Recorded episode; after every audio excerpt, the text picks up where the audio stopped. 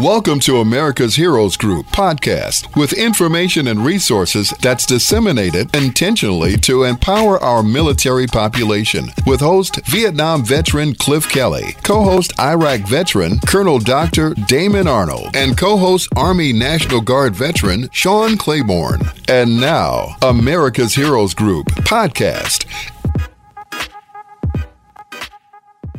panelist.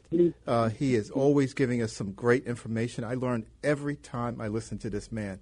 So I really encourage you to listen to him and to patronize him. Go and make sure that you uh, sign up for his services because he knows what he's uh, talking about.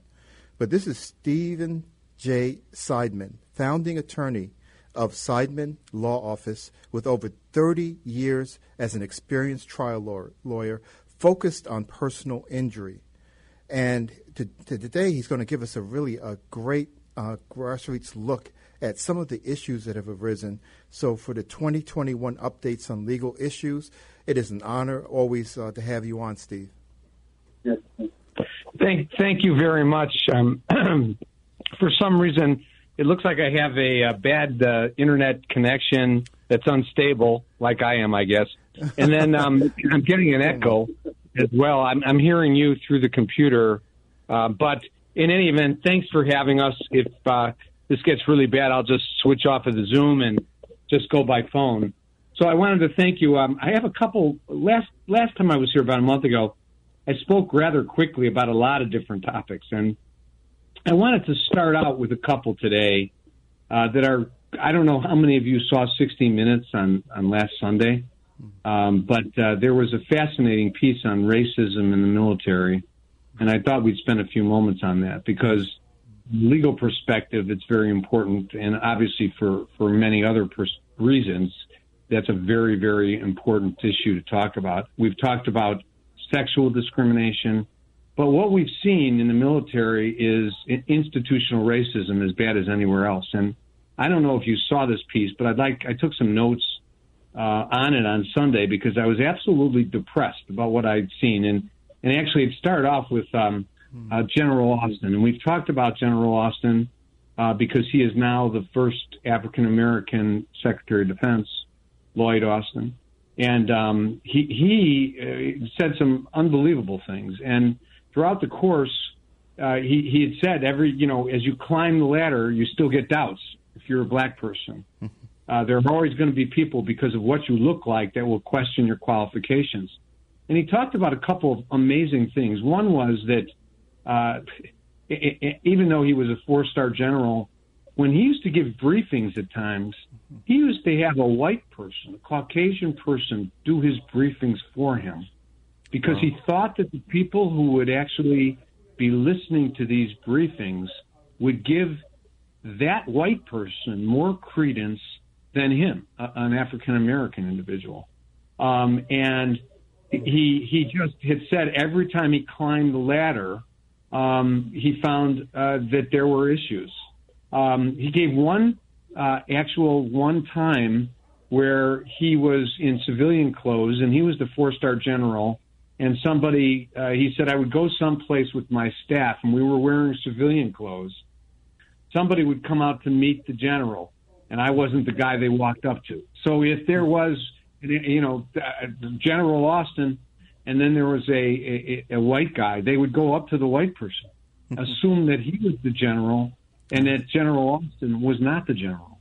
Um, and uh, we, we, in that piece, they also talked about a fighter pilot who basically is now the first person. Uh, he, General C. Q. Brown he rose from a fighter pilot to become the first African American in history to head the Air Force and become a member of the Joint Chiefs of Staff.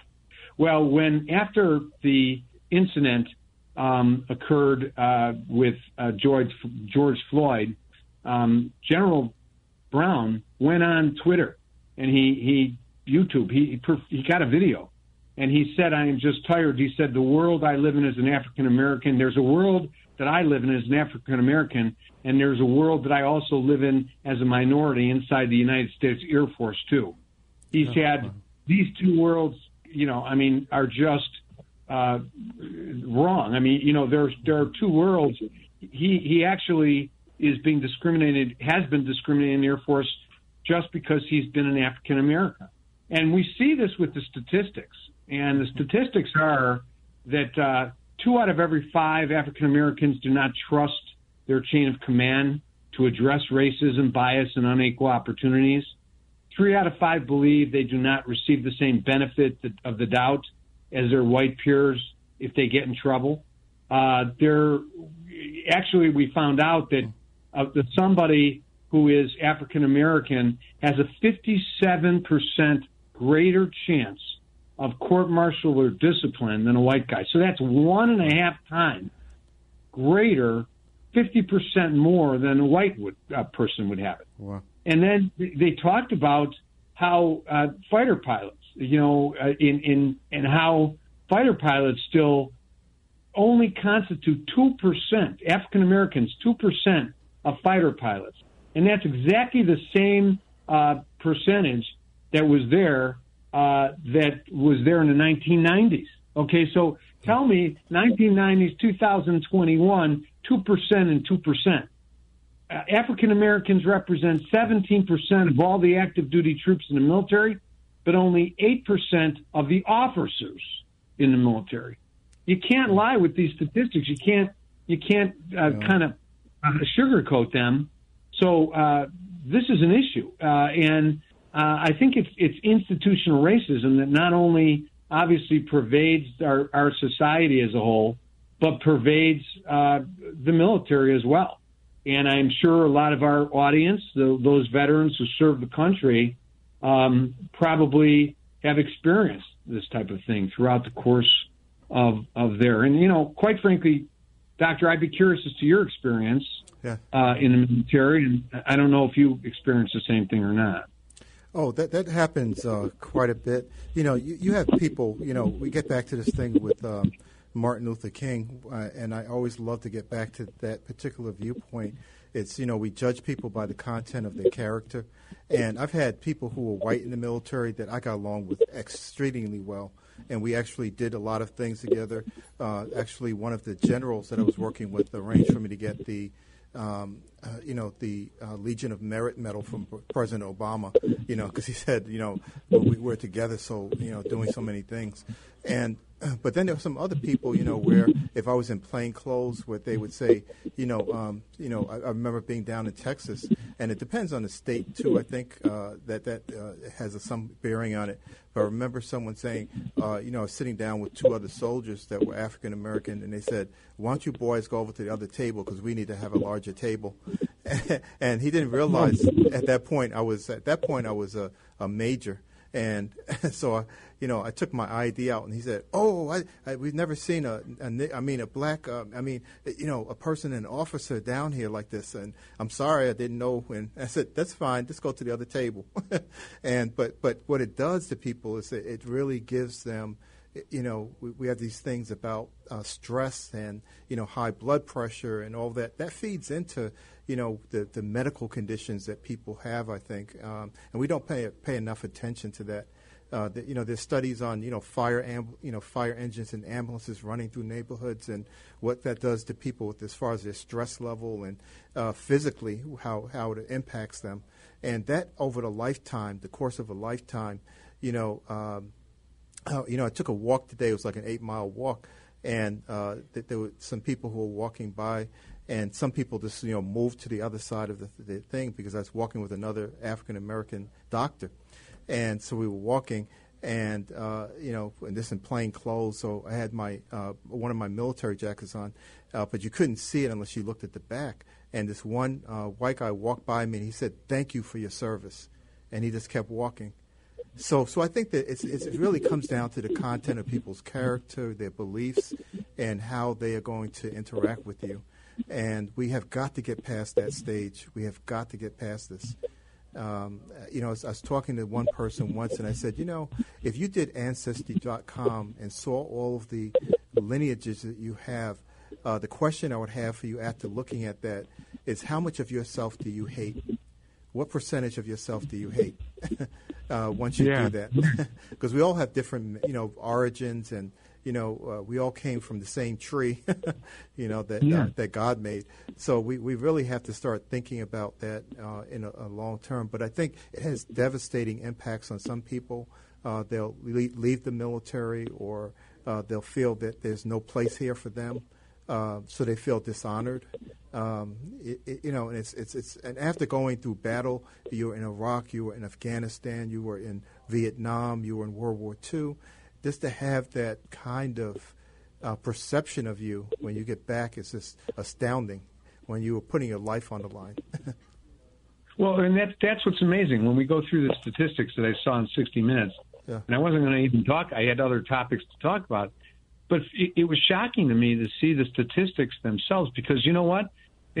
Everybody's life, there, it's all on the line with the military. So when you go into battle or you go defend your country, you have as great a risk as, as dying as as the white man next to you. Yeah. So why is it that there's a 57% chance more that you're going to get in disciplinary trouble, or why is it that you're not going to have a chance to become an officer with as as much possibility as a white man, or why is it uh, that that there are two percent uh, of all of the fighter pilots uh, who are African American, and that that's gone for 20, 30 years now.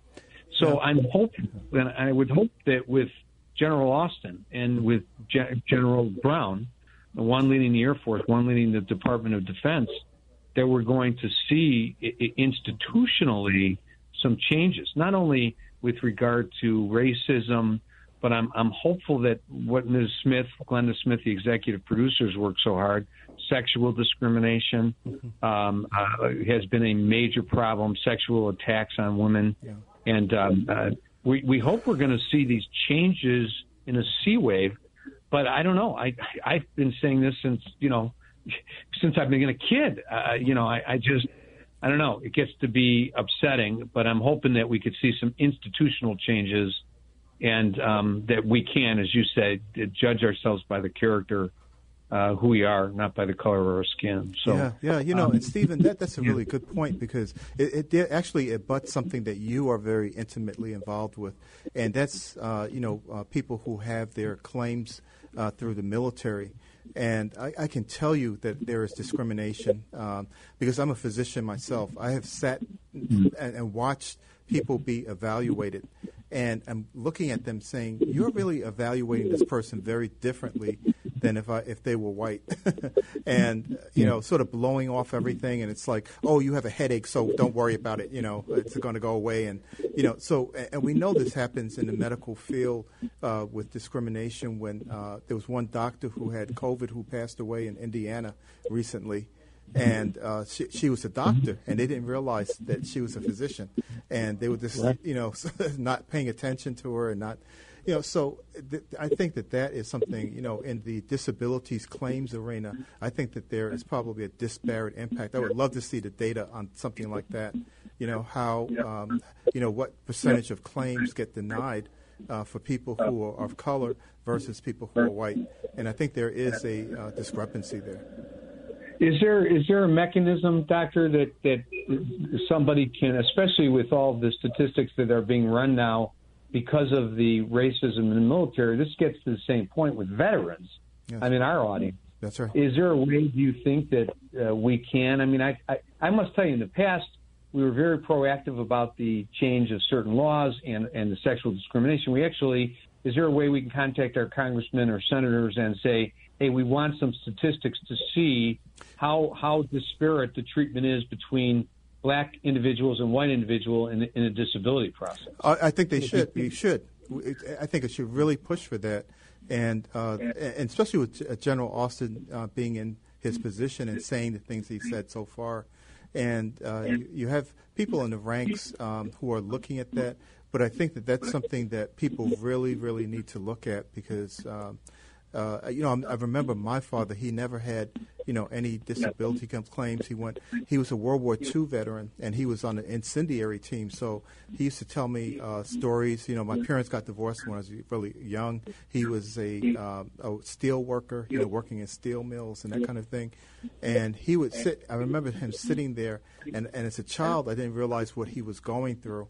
But he would put his head in his hands, and he he would start telling me about a story and he would say that these women and children would run out this building and they would just set them on fire and they didn't realize there were women and children until they got out in the streets and uh, he said that that was part of what they were doing during world war ii and w- when he got back, it was uh, sort of looked over, you know, oh, you know, just get back to work and get, you know.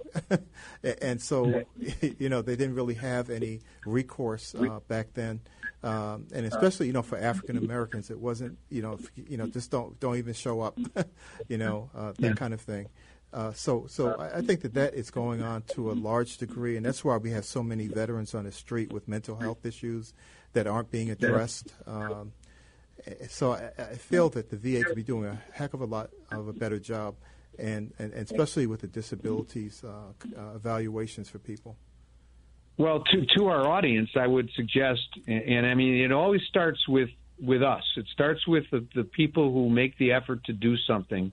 We saw this with so many things we've talked about over the last couple of years, um, with uh, uh, with with the sexual discrimination, with the Feres Act, which was that that act that prevented malpractice cases if you were a military person, with so many different things. Yeah. And I think that the, the, our our listeners have to get out there and make an effort to to get some information about the disability claims and and statistics. I'll certainly make some inquiries myself, but I, I think that that's a that's a very important thing to uh, to remember.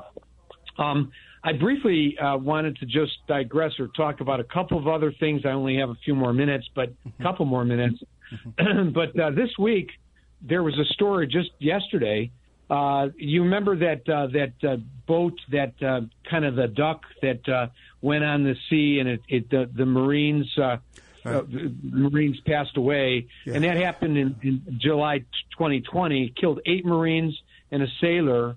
Uh, and just yesterday, they concluded that negligent installation, faulty parts, and breaches of protocol resulted in decades-old amphibious and salt vehicles filling with water tipping over, sinking 385 feet beneath the ocean surface. Wow. Out of the 16 crewmen on board, only seven survived.